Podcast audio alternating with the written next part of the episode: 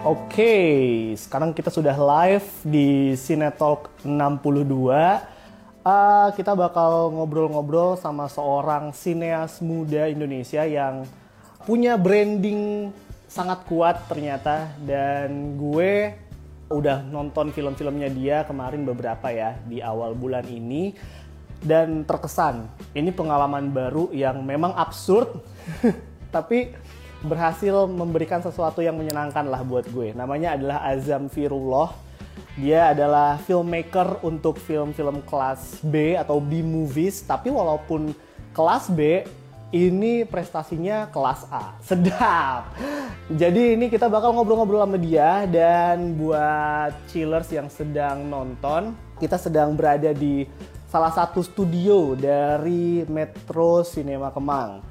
Jadi Metro Cinema ini adalah sebuah bioskop alternatif di mana lo bisa muterin film-film, kemudian juga ngadain acara mungkin seminar di sini dengan salah satu studionya itu seperti yang gue tempatin sekarang itu memiliki kualitas layaknya bioskop pada umumnya di Indonesia.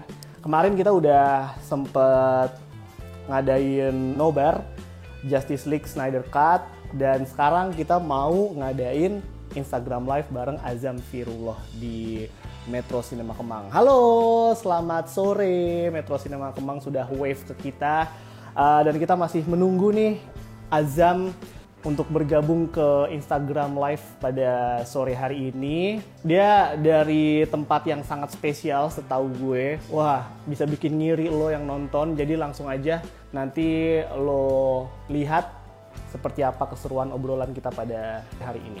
BTW, sebelum kita mulai obrolannya, gue juga mau tanya-tanya ke Chillers. Mungkin Chillers ada yang udah pernah nonton B-movies sebelumnya atau ini mungkin baru pertama kali tahu soal B-movies, silahkan kasih komentar lo dan kita juga nanti bakal ngebacain pertanyaan yang masuk dari chillers untuk Azam. Pastinya terkait B-movies. Mulai dari apa sih B-movies itu? Kemudian kalau Azam bikin B-movies tuh gimana perjuangannya suka dukanya sharing-sharingnya. Terus juga bagaimana dia mendapatkan atau menggalang dana untuk proses produksi untuk budget habis itu juga proses distribusinya seperti apa dan yang pasti adalah bagaimana apresiasi yang ia dapatkan antara di Indonesia dan juga di luar negeri karena film-filmnya Azam juga sudah tembus ke Amerika tepatnya di Trauma Entertainment ini adalah salah satu distributor yang besar dan berpengaruh dalam skena B-movies dunia. Jadi ini kita bakal obrolin semua sama film-filmnya Azam juga ada beberapa yang uh, menarik perhatian gue dan juga nanti bakal ada sedikit sneak peek soal film terbarunya Azam Firullah setelah beberapa film yang udah dia sutradarai. Ini ada beberapa orang yang sudah masuk ke Instagram live kami. Kita masih nungguin Azam. Jadi Azam ini pertama kali gue ketemu yaitu pas di screening film-filmnya dia awal bulan ini sambil merayakan juga bulan film nasional. Kemudian gue kenalan sama orangnya, seumuran gue ternyata ya, tapi bedanya dia umur segitu film-filmnya udah masuk Amrik. udah punya prestasi yang hebat banget dan mungkin kalau ngomongin soal prestasi, prestasi film Indonesia ya pastinya banyak yang mengira bahwa prestasi film Indonesia itu datang dari film-film feature ternyata ada juga loh prestasi yang ditorehkan oleh filmmaker B-movies yang bisa tembus ke international scope ya. Oke, jamnya udah gabung, kita tungguin beberapa saat kita mau ngomongin soal B-movies. B-movies Indonesia tuh seperti apa sih? Oke. Wes.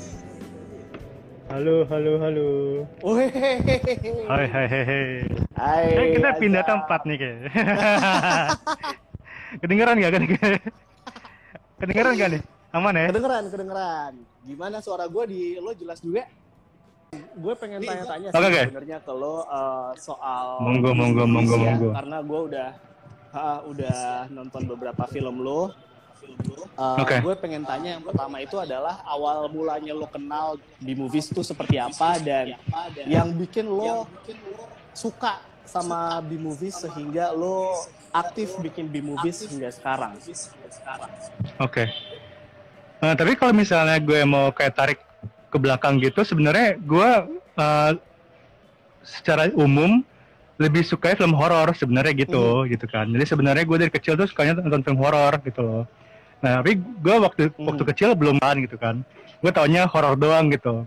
Dari kecil nonton film horor gitu. Terus, nah gue tuh ada fase-fasenya gitu. Jadi pas uh, kecil nonton film horor general kan tapi lebih sering yang horor-horor yang sering ditam- ditayangin di, di TV terus VCD VCD rental bajakan Hmm. gitu horor-horornya gitu kan nah terus pas SMP SMP kan gue gak terlalu punya banyak temen ya iyalah sedih banget ya jadi jadi gue kayak lebih sering apa browsing browsing di internet gitulah nah pas SMP gue lebih sering itu nge-explore film-film horor tapi yang underground gitu. Jadi yang film-film Mhm. horor yang ekstrim gitu. Jadi secara tema, secara kayak adegan-adegannya yang apa sih sangat violent, sangat seksploitatif lah gitu kan. SMP anjing.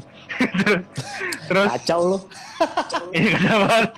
Terus pas SMP juga lebih sering nonton film-film horor Asia gitu kan. Kan dulu kan emang trennya horor Asia kan. Trennya horor-horor Asia gitu. Nah, terus SMA itu betul gue baru mulai tuh kayak baru mulai bikin film apa nge-explore horor yang kelas B gitu, yang low budget gitu. Dimulainya dari film-film ini, film-film kayak Suzana, tapi gue beli VCD-nya gitu. Jadi gue kan dulu Oke. suka koleksi VCD kan. Jadi kayak gue mulai tuh kayak beli-beli VCD VCD uh, film-film yang Indonesia tapi yang jadul kayak gitu. Mhm. Nah pas kuliah, pas kuliah gue baru kayak ngerasain gitu kan. Gue kuliah dulu di adalah kuliah di sana lah adalah gitu. Iya, baik. Terus pas, pas kuliah, gue baru ngerasa, gue baru ngerasain bahwa kayak oke gue mau bikin film horor yang spesifik nih gitu. Gue mau bikin film horor yang spesifik kelas B. Cuma waktu kuliah tuh gue agak susah dapat kayak partner atau temen yang satu frekuensi gitu loh buat bikin film kayak gitu kan. Jadi gue butuh kayak beberapa tahun apa pas kuliah untuk akhirnya nemuin partner yang mau bikin film horor yang sama gitu yang kelas B juga gitu.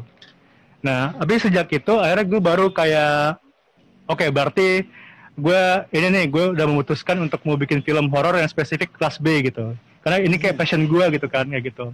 Jadi eh, kalau misalnya kita kita tarik dari belakang ya sebenarnya gue lebih kayak menggemari horor in general. Cuma ketika gue udah bikin film, gue baru nemuin kayak passion gue ternyata di film horor kelas B kayak gitu. Oke. Gitu sih. Kira-kira jadi begitu. emang jadi emang proses ya proses panjang Proses, ya. Oh, dari SMA, kuliah gitu nah dari Yeah. sepanjang proses itu gimana lu memaknai sedap memaknai uh, atau B movies Oke. Tapi sebenarnya kalau kita misalnya kayak mau kayak mungkin definisi film kelas B secara umum ya. Jadi sebenarnya film kelas B itu sendiri itu uh, itu tuh kayak term yang digunakan oleh praktek uh, industri Hollywood zaman dulu. Tepatnya kayak era-era keemasannya Hollywood. Jadi kayak mereka itu punya kayak istilah double bill, double feature. Jadi kayak satu teater ada dua film yang diputar. Ada film kelas A dan film kelas B gitu kan. Nah, film kelas A ini film yang blockbuster lah istilahnya blockbuster yang artis-artisnya terkenal gitu.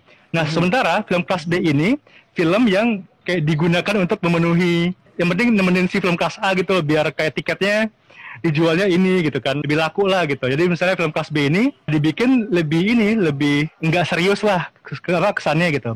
Jadi kayak dibikinnya dengan budget yang minim, dengan aktor-aktor yang yang nggak terkenal, terus juga kayak dibikinnya buru-buru gitu loh. Makanya estetikanya ngikut gitu kan. Jadi mungkin film kelas B ini jadinya hasilnya gitu gitu kayak asal-asalan aja gitu loh, acak adut gitu kan. Hmm. Dan genre-genre biasanya tuh emang kayak genre-genre kayak uh, sci-fi, horror gitu-gitu.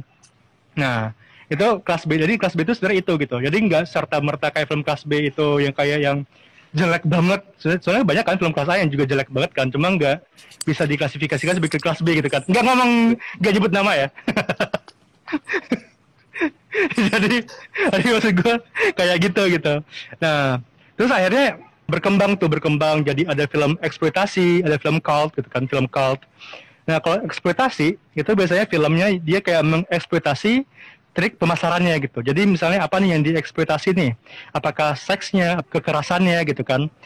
Uh, dulu tuh banyak banget kayak kategori-kategori eksploitasi. Misalnya kayak exploitation artinya mereka mengeksploitasi biarawati gitu loh. Macam-macam dulu hmm. uh, genre-genre di bawah itu gitu. Nah terus ada lagi namanya cult. Nah kalau cult itu orang suka salah kaprah gitu loh. Orang mikir kayak cult itu kayak film kelas B yang ini gitu banyak fanatiknya. Padahal enggak. Jadi sebenarnya film cult sendiri lebih kayak film tapi penggemar fanatiknya tuh kayak bener-bener loyal gitu loh ke filmnya. Tadi fansnya tuh terus ada gitu. Misalnya hmm. kayak kalau misalnya di luar kayak apa ya? Star Wars kali ya. Star Wars tuh cult Star Wars karena hmm. banyak banget ya kan banyak banget fansnya sampai sekarang masih masih ada fansnya gitu. Terus kalau film Indonesia kayak ADC, ADC tuh cult karena fansnya sampai sekarang masih ada, masih ber, masih ini dan kayak fansnya loyal gitu loh. Kayak gitu hmm. sih. Jadi kira-kira definisi film kelas itu seperti itulah gitu kira-kira. Oke. Okay. Jadi emang itu adalah film yang jadi apa ya? Pendamping sebenarnya ya dari film, ya, bener. kelas A gitu. Mm. Nah kalau ini juga nyambung sih sama pertanyaan salah seorang chillers dia nanya kalau okay, kalau nonton film-film lu kan identik dengan gore ya kan identik dengan gore, ya kan berarti sebenarnya kelas film kelas B itu more than that dong Zam ya? Iya ya. Karena genre-nya nggak terpaku di horror juga atau sci-fi. Ada kok hmm. action kelas B. Tapi hmm. biasanya kayak action kelas B itu ya action-action mediocre gitu loh.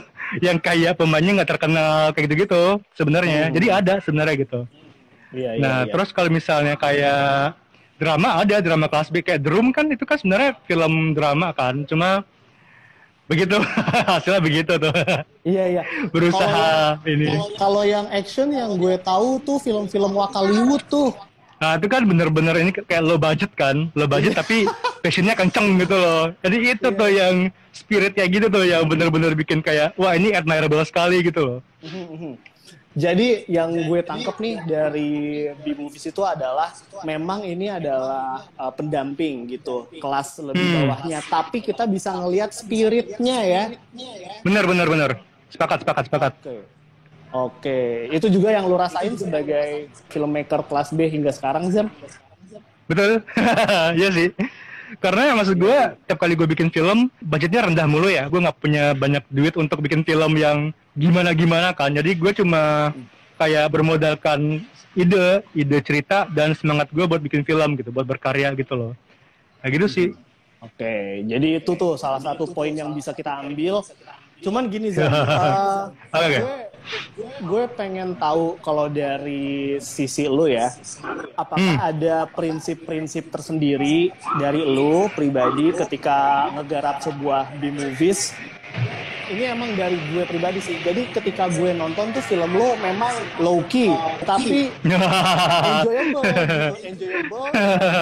Apa ya nggak nggak pasaran gitu. Dari lu sendiri ada ada ininya nggak sih? Ada prinsip-prinsip tertentu nggak sih? Apa ya? yang pasti filmnya jangan boring deh. nah, itu tuh biasanya apa yang lu lakukan untuk tidak boring film lo tuh?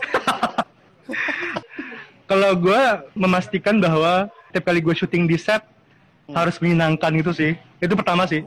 Jadi emang harus dari set dari film apa dari syutingnya dulu gitu loh. Karena maksud gue gue pribadi gue sering kan kayak maksud maksud gue syuting itu pengalaman yang bisa dibilang buat gue yang susah ber apa ya susah bersosialisasi gitu loh gue susah buat hmm. kayak interact with people gue susah komunikasi jadi suasana di set filmmaking itu buat gue mimpi buruk gitu loh sebenarnya uh, dan okay. gue jadi jadi buat gue gue nggak mau kayak itu terjadi di set film gue sendiri gitu loh hmm. makanya gue berusaha untuk memastikan bahwa set di syutingan gue tuh menyenangkan semua kru dan castnya senang dan kalaupun ada problem atau apa pun ya bisa diselesaikan dengan baik gitu loh kayak gitu sih hmm. makanya gue memastikan itu dulu deh yang penting kalau misalnya syutingnya menyenangkan hasilnya juga pasti kelihatan kok gitu loh. Kalau syutingnya pakai hati kelihatan lah hasilnya gimana gitu loh. Bener bener Gitu bener sih. tapi itu emang basic basic ba- ba- basic banget ya Zam ya. Terlepas lo orangnya introvert gitu mungkin. Iya. lingkungan itu ngaruh banget ya bro.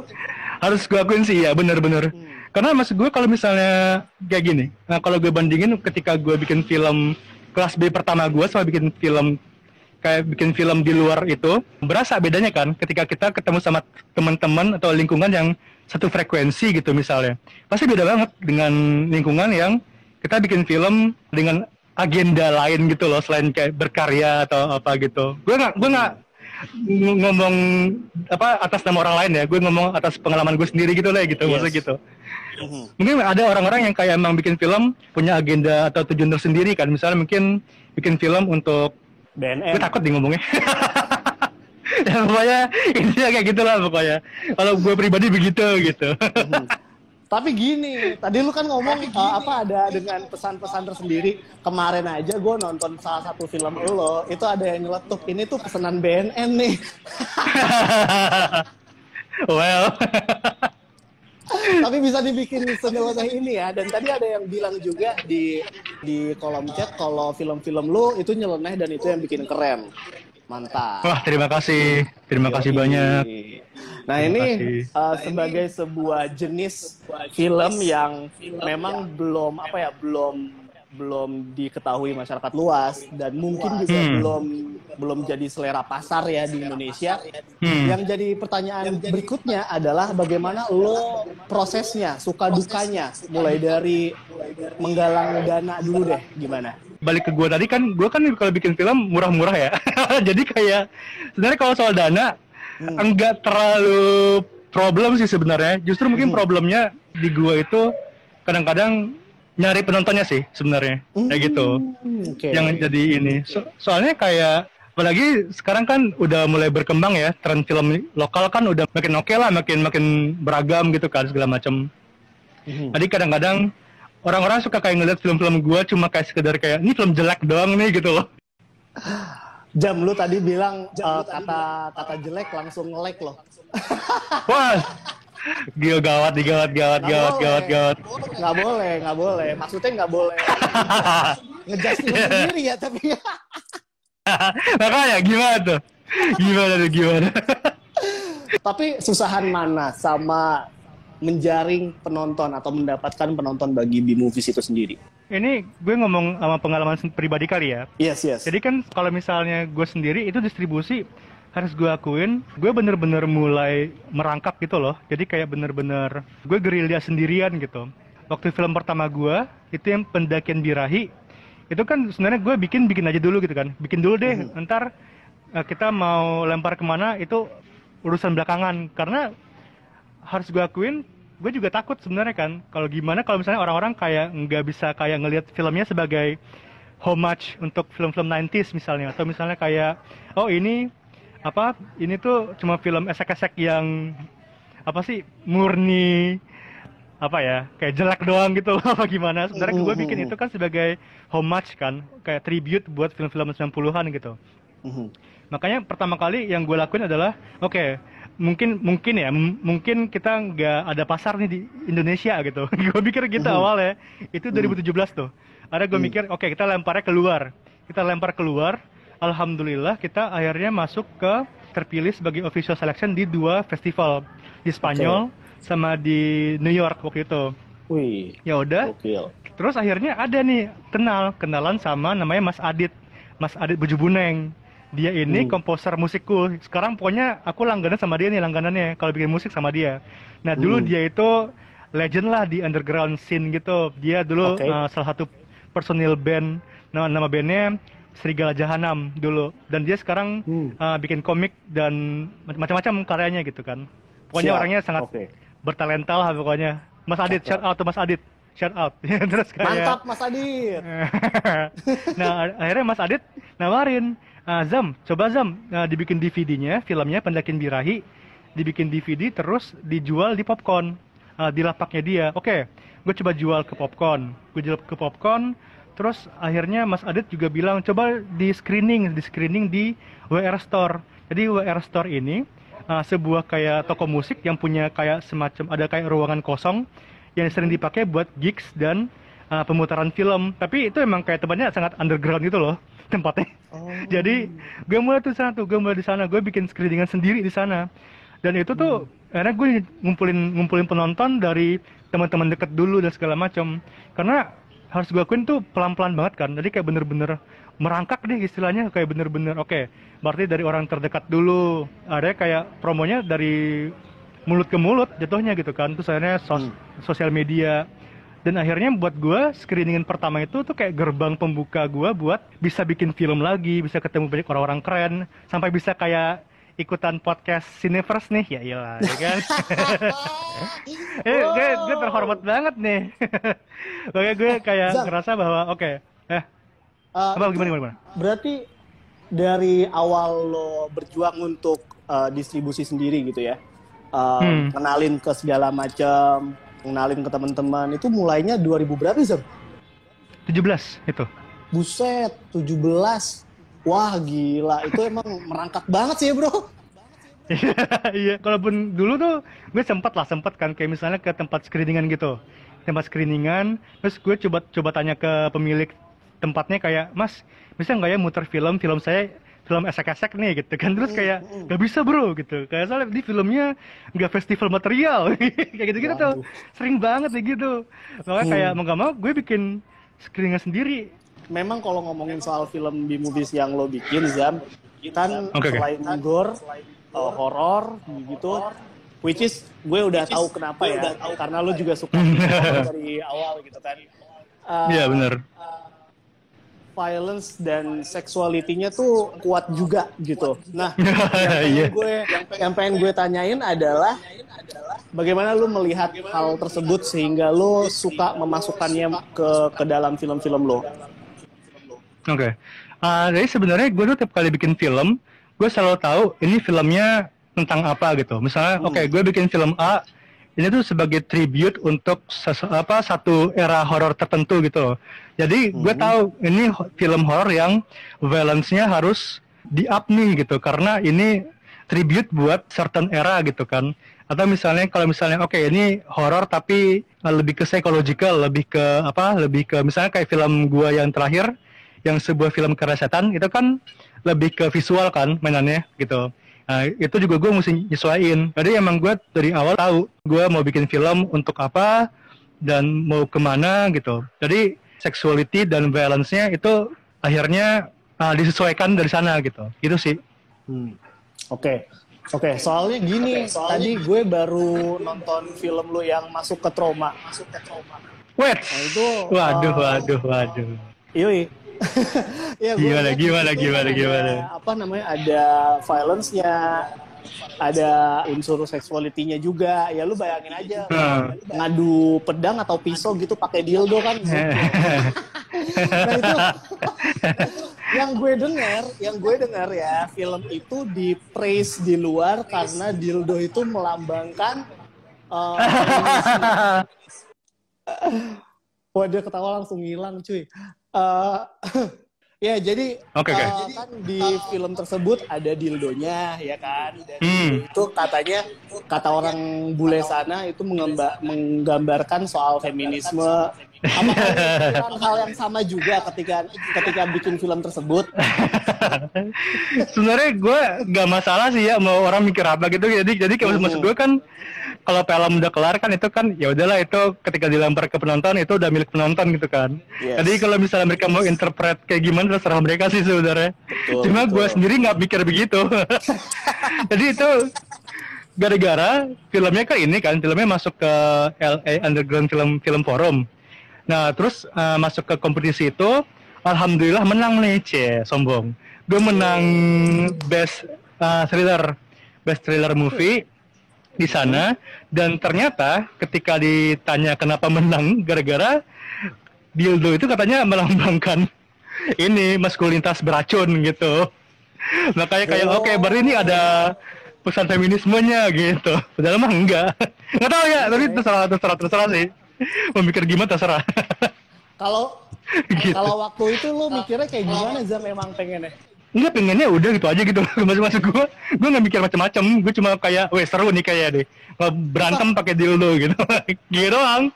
Nggak mikir macam-macam nggak ada mikir kayak wah ini ada pesan moralnya. Maksud gue masa lo mengharapkan moral dari film yang judulnya gue yang kubur gitu loh? Gak mungkin. Iya, iya, iya, iya, iya. Iya iya, memang harus biasanya tuh harus dilihat sesuai konteksnya dulu sih. Tapi gini, kalau kalau filmnya Azam lainnya yang paling gue suka, yang paling gue suka itu adalah Azabku Azabmu so far.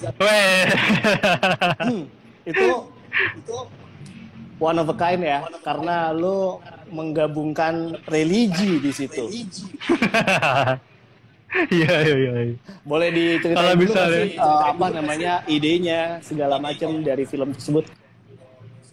kalau azabku azabmu itu juga film iseng. Jadi sebenarnya itu film ketiga. Ah, jadi setelah pendakian birahi kan itu tuh bikin pocong hiu. Pocong hiu ah, ada teman gue nonton. Terus teman gue ngomong eh Zam gue kasih lo duit lo mau nggak bikin film buat gue? Oh mau. Sini duitnya gitu.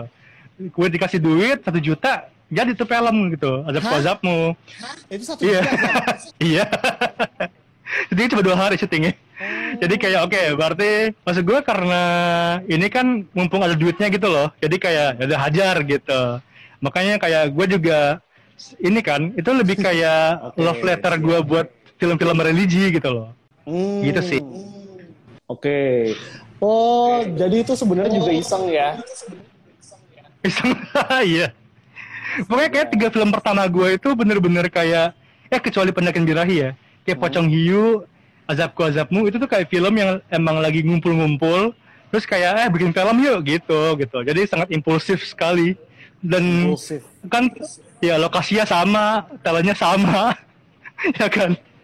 Sekalian lah gitu ya. Udah kayak pakai hemat gitu ya. Yoi, Pak. Agak hebat. Aduh, ini eh, udah ngomongin soal ini deh sekarang a- apresiasi gitu. Secara kan filmnya Oke. udah tembus ke internasional. Wah, iyalah. Kemudian juga udah Amin. ditonton sama eh, apa teman-teman yang di Indonesia juga. Gua gua pun Oke. ngedengerin bahwa Azam itu punya fans yang cukup militan dan wih, gila. Waduh, siapa yang ngomong tuh Bong tuh yang ngomong. ya ngomong siapa itu yang ngomong? Waduh, waduh. Ini uh, gimana lo melihat gimana gimana lo melihat apa namanya apresiasi tersebut baik dari dalam negeri maupun dari luar negeri sejauh ini. Nah, buat film kelas B ya atau buat film-film gue? Yes. Gue buat film kelas B Oh, boleh, buat film lo secara Oh, oke. spesifik juga boleh. Kalau buat film kelas B sendiri, ya, jadi kalau misalnya gue coba boleh kayak ngomong dikit, maksud gue sebenarnya kan film-film Indonesia itu sebenarnya dari dulu kan udah banyak film kelas B-nya kan sebenarnya gitu loh. Kayak film Suzana, Berry Prima, itu kan film kelas B ya sebenarnya. Cuma Hmm. dulu filmmaker, filmmakernya tuh nggak ngasih label gitu loh buat film-film itu, ini film kelas B atau enggak. Jadi mereka lebih kayak bikin film aja gitu loh, bikin film, bikin film gitu. Enggak yang kayak berusaha bikin kayak, oh ini kelas B nih gitu, enggak gitu kan. Cuma karena film-film kayak gitu ternyata dapat atensi yang luar biasa dari orang-orang luar, jadi akhirnya mereka kayak ngasih label ke film-film itu. Mereka, mereka ngasih film-film 80s, 90s kita dulu namanya Crazy Indonesian. Jadi kayak Crazy Indonesian. Mereka kayak punya kategori sendiri. Jadi kayak uh, ada distributor DVD cult gitu namanya Mondo Mondo Macabro. Itu tuh mereka kayak bener-bener ngerilis film-film 80-an kita yang kayak Suzana gitu-gitu. Terus kayak fansnya banyak. Nah terus di tahun-tahun 2010-an banyak kan tuh banyak juga tuh film-film kelas B. Cuma penonton industri kita dulu nggak ngecap itu film kelas B atau gimana karena dulu kita nggak punya kayak variasi film gitu. Jadi semua film tuh sama aja esek-esek kelas B gitu loh. Ada orang-orang dulu kayak nggak berusaha appreciate itu, jadi kayak cuma kayak "Ah, ini film jelek doang, film cash grab doang nih gitu kan, cuma kayak buat nyari duit doang kayak gitu. Nah makanya gue kayak ketika tahun 2018-19 gitu, gue yang gue sering, sering keliling-keliling kota buat screening, gue seneng banget kayak banyak banget yang kayak ngerasa bahwa wah ini pertama kalinya gue bikin apa nonton film kelas B ini kayak gitu. Nah, tapi gue juga sering ngomong bahwa sebenarnya film orang-orang kita, orang Indonesia itu sebenarnya udah sering nonton film kelas B cuma nggak ngeh aja nggak tahu aja sebenarnya gitu loh. Kayak gitu. Dan gue seneng ketika film-film gue diapresiasi kayak gitu kayak dianggap sebagai kayak gerbang pembuka untuk experience film-film kelas B gitu loh. Kayak gitu. Jadi kayak gue bersyukur juga nih film-film gue bisa jadi kayak apa ya istilahnya kayak perkenalan lah perkenalan buat para penonton soal film kelas B kayak gitu Bener, Begitu, bener. begitu, Gua begitu. pun kayak gitu loh. Eh, apa ngeliat film lu Zam. Iya. Thank you, thank you, thank you, thank you. di sini nih gitu. Entrance entrance Oke, di oke. sini gitu. Eh, gimana tadi soal Nayato? Monggo lah. Oke, oke. Ajar. Oke oke. Terus gue juga mau ngomong influence-nya di film-film gue tuh gede banget sih harus gue akuin.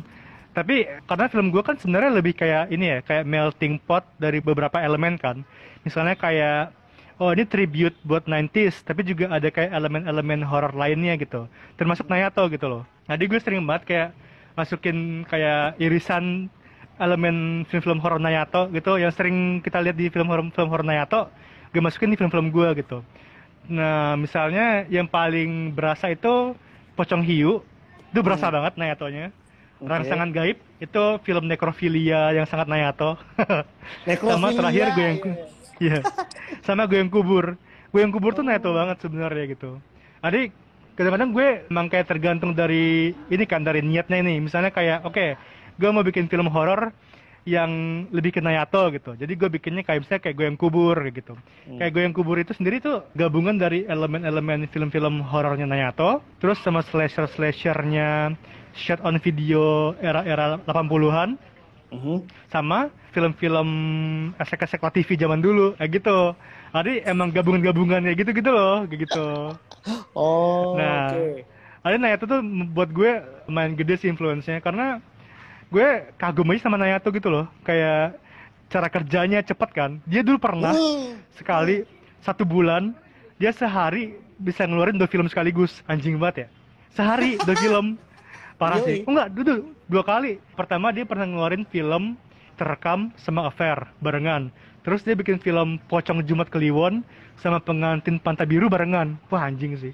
Dan terus dia pernah bikin film Thank You Cinta cuma empat hari. Empat hari doang jadi anjing banget.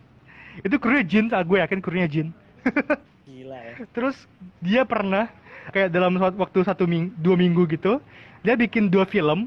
Jadi selang-seling syutingnya. Jadi kayak hari ini syuting film A, besok dia syuting film B. Ya itu mulu tuh selang-seling. Diselang-seling gitu, anjing banget ya. Parah, Gokil parah. sih. Tapi so far Nayato sendiri udah pernah kasih feedback ke film-film lu belum? Nggak pernah. gue takut. Oh, belum. ya? Soalnya Nayato juga nggak punya medsos kan gitu loh. Jadi gue juga gimana ya? Hmm. Gue dulu pernah nih pengalaman gue pernah kayak ngelihat Nayato dari kejauhan gitu. Asli tuh dengkul gue lemes langsung kayak starstruck gitu loh. Adik gue nggak kebayang Iya, iya, kalau iya. misalnya Nayatonya langsung ketemu sama gue. Ini berarti kita ada PR nih ke tim marketingnya Waduh. Monggo nih. Ya kan? Udah tersebar di mana-mana kan. Istilah kata di Fitsi lu udah bisa nonton filmnya Azam. Iya, iya, iya, Mohon iya. dicari alamatnya Nayato Filonwala ya. Ah, gila, gila. Nah ini Zam, eh, sebelum kita Oke. mengakhiri perjumpaan hari ini, Sudah mau berpisah. wah, kan lu katanya mau syuting Sayang sekali. di situ kan? Oh iya benar benar benar. Di Iya. kolam renang ya kebetulan nih. Iya, po Pocong Hiu Unleashed sequel. Yang kedua, yoi. Nih, kasih Oke. bocoran dong untuk film terbaru lo yang akan rilis ke depan. Oh, iya, iya. Dengar katanya lo mau sedikit keluar dari zona nyaman nih. Widih, bener sih. Gua Oke. kebetulan film terbarunya itu genre-nya drama romance. Wah iya. Nah, lu. Nah masalahnya Wow. gua aja tuh nonton romance nggak bisa, asli. Gua nggak bisa nonton Hmm. romance. Gue kalau nonton romance tuh gue cringe parah gitu loh. Kayak adegan mesra-mesraan gue bisa kayak yang cringe sampai ke tulang-tulang gitu. Sekarang gue bikin film romance gitu loh. Nah, Lo lo, kebayang lah gue kalau pas ininya pas ngeditnya gimana. itu lu lu dapat dari mana inspirasinya sehingga oke gue bikin film romance walaupun lo tahu lo nggak suka film romance, suka nonton film romance gitu. gue itu ini film drama romansnya merujuk ke referensi film-film 90-an sama novel-novel drama romance jadul kayak karya-karya Abdullah Harahap kayak gitu-gitu Tara, Zagita. Ada yang romance-romancenya jadul-jadul gitu, Freddy S gitu-gitu loh. Oke. Ada ditunggu saja filmnya. siap, siap. Pesan terakhir buat lo Zam untuk teman-teman yang nonton dan khususnya buat chillers yang juga sedang berjuang seperti lu sekarang, bikin film indie, film B gitu, seperti apa? Monggo. Apa ya? Uh, gue nggak bisa ngomong bijak-bijak sih, gimana ya? Yeah. Tapi yang pasti, uh, lo apa ya? ya lo terus bikin film aja gitu loh karena gue yakin gak ada orang orang yang bisa kayak niruin lo style lo trademark lo gue yakin lo adalah kayak unique personality gitu loh lo pasti punya keunikan sendiri dan lo mesti kayak terus bikin film dengan hal-hal yang ini. Nonton banyak film beneran deh. Lo perkaya hmm. referensi nonton, nonton banyak film karena itu bakal bikin lo makin belajar untuk bisa tahu film macam apa yang mau lo bikin ke depannya gitu. Paling gitu sih ya gue nggak bisa ngomong bijak men gimana ya tapi poin-poinnya dapet bro lo uh, nih karena sekarang kita hidup di zaman serba teknologi ya serba medsos serba yeah, robot bener. gitu kan tapi apa coba yang nggak bisa dilakuin sama robot kreativitas coy Iya gak sih? Betul. Karena itu betul, yang, betul, betul, itu, betul. itu nggak bisa ditiru sama sekali karena kreativitas manusia tuh ada-ada aja gitu kan. Dan yang kedua adalah tadi memperbanyak referensi. Iya benar-benar. Nggak, maksud maksud gue, gue yakin lo semua punya udah punya kayak apa ya? comfort zone apa sih? Gue yakin lo semua kayak pu udah punya kayak semacam titik di mana kayak oke, okay, ini bubble gue gitu loh. Uh, hmm. gue kayak bakal nonton film-film yang gue mau doang atau gimana cuma nggak ada salahnya buat kayak nyoba expand untuk nonton film-film di luar zona nyaman lo gitu. Misalnya lo suka hmm. horor ini nih, apa nggak ada salahnya lo coba nonton film-film yang cenderung lebih apa di luar genre yang lo suka gitu buat gue gitu sih. Hmm. kecuali okay. kalau misalnya lo emang kayak gue kesiksaan nonton drama jangan. Enggak deh. Enggak enggak enggak, enggak. tapi ini menarik dia bawa dramanya drama-drama yang istilahnya udah uh, legend gitu istilahnya ya. Unsur-unsur drama yang udah jadul gitu. Jadi kita tungguin aja gimana filmnya. even gue belum nanya judul ya kita masih oke okay nih dia dia bakal kasih film ini nih. Jadi kita bakal tungguin aja seperti apa. Sukses terus yeah. buat lo Zam Uh, thank you, thank you Mas Adam. For everything that you have done today, yang Wah. juga bakal lo kerjain nanti uh, buat B moviesnya juga, uh, semoga di Indonesia juga semakin meluas dan semakin jaya. Amin. Uh, untuk pasarnya juga semakin apa ya, semakin bisa apa menerima diversity ya kan sekarang udah Wah, udah bener, aksesnya, bener, bener, bener, bener. aksesnya juga udah gampang banget. Pokoknya sukses untuk yes. semuanya Zam. Thank you. Sukses bro. juga bos Nevers. Thank Yoi. you Nevers. Thank you Mas Yoi. Adam. Udah lu turun ke bawah sini cepetan. Ntar mau berenang dulu. Oh iya iya iya. Boleh boleh. Oke, okay, thank you. Thank you, thank you. Oke, okay, itu dia tadi Chillers ngobrol-ngobrol barengan sama Azam Firullah, uh, filmmaker, sineas yang brandingnya kuat banget untuk film B, walaupun film B namanya, tapi kualitasnya kelas A. Walaupun namanya B movies, prestasinya sadis. Thank you banget buat chillers yang udah nonton tadi sorry banget juga beberapa kali sering kali terjadi masalah koneksi. Uh, thank you banget yang udah stay tune. Minggu depan kita bakal ngobrol-ngobrol sama narasumber yang lainnya juga. Kasih tahu nggak ya? Pokoknya is, inisialnya adalah AJP jadi thank you banget dan bye chillers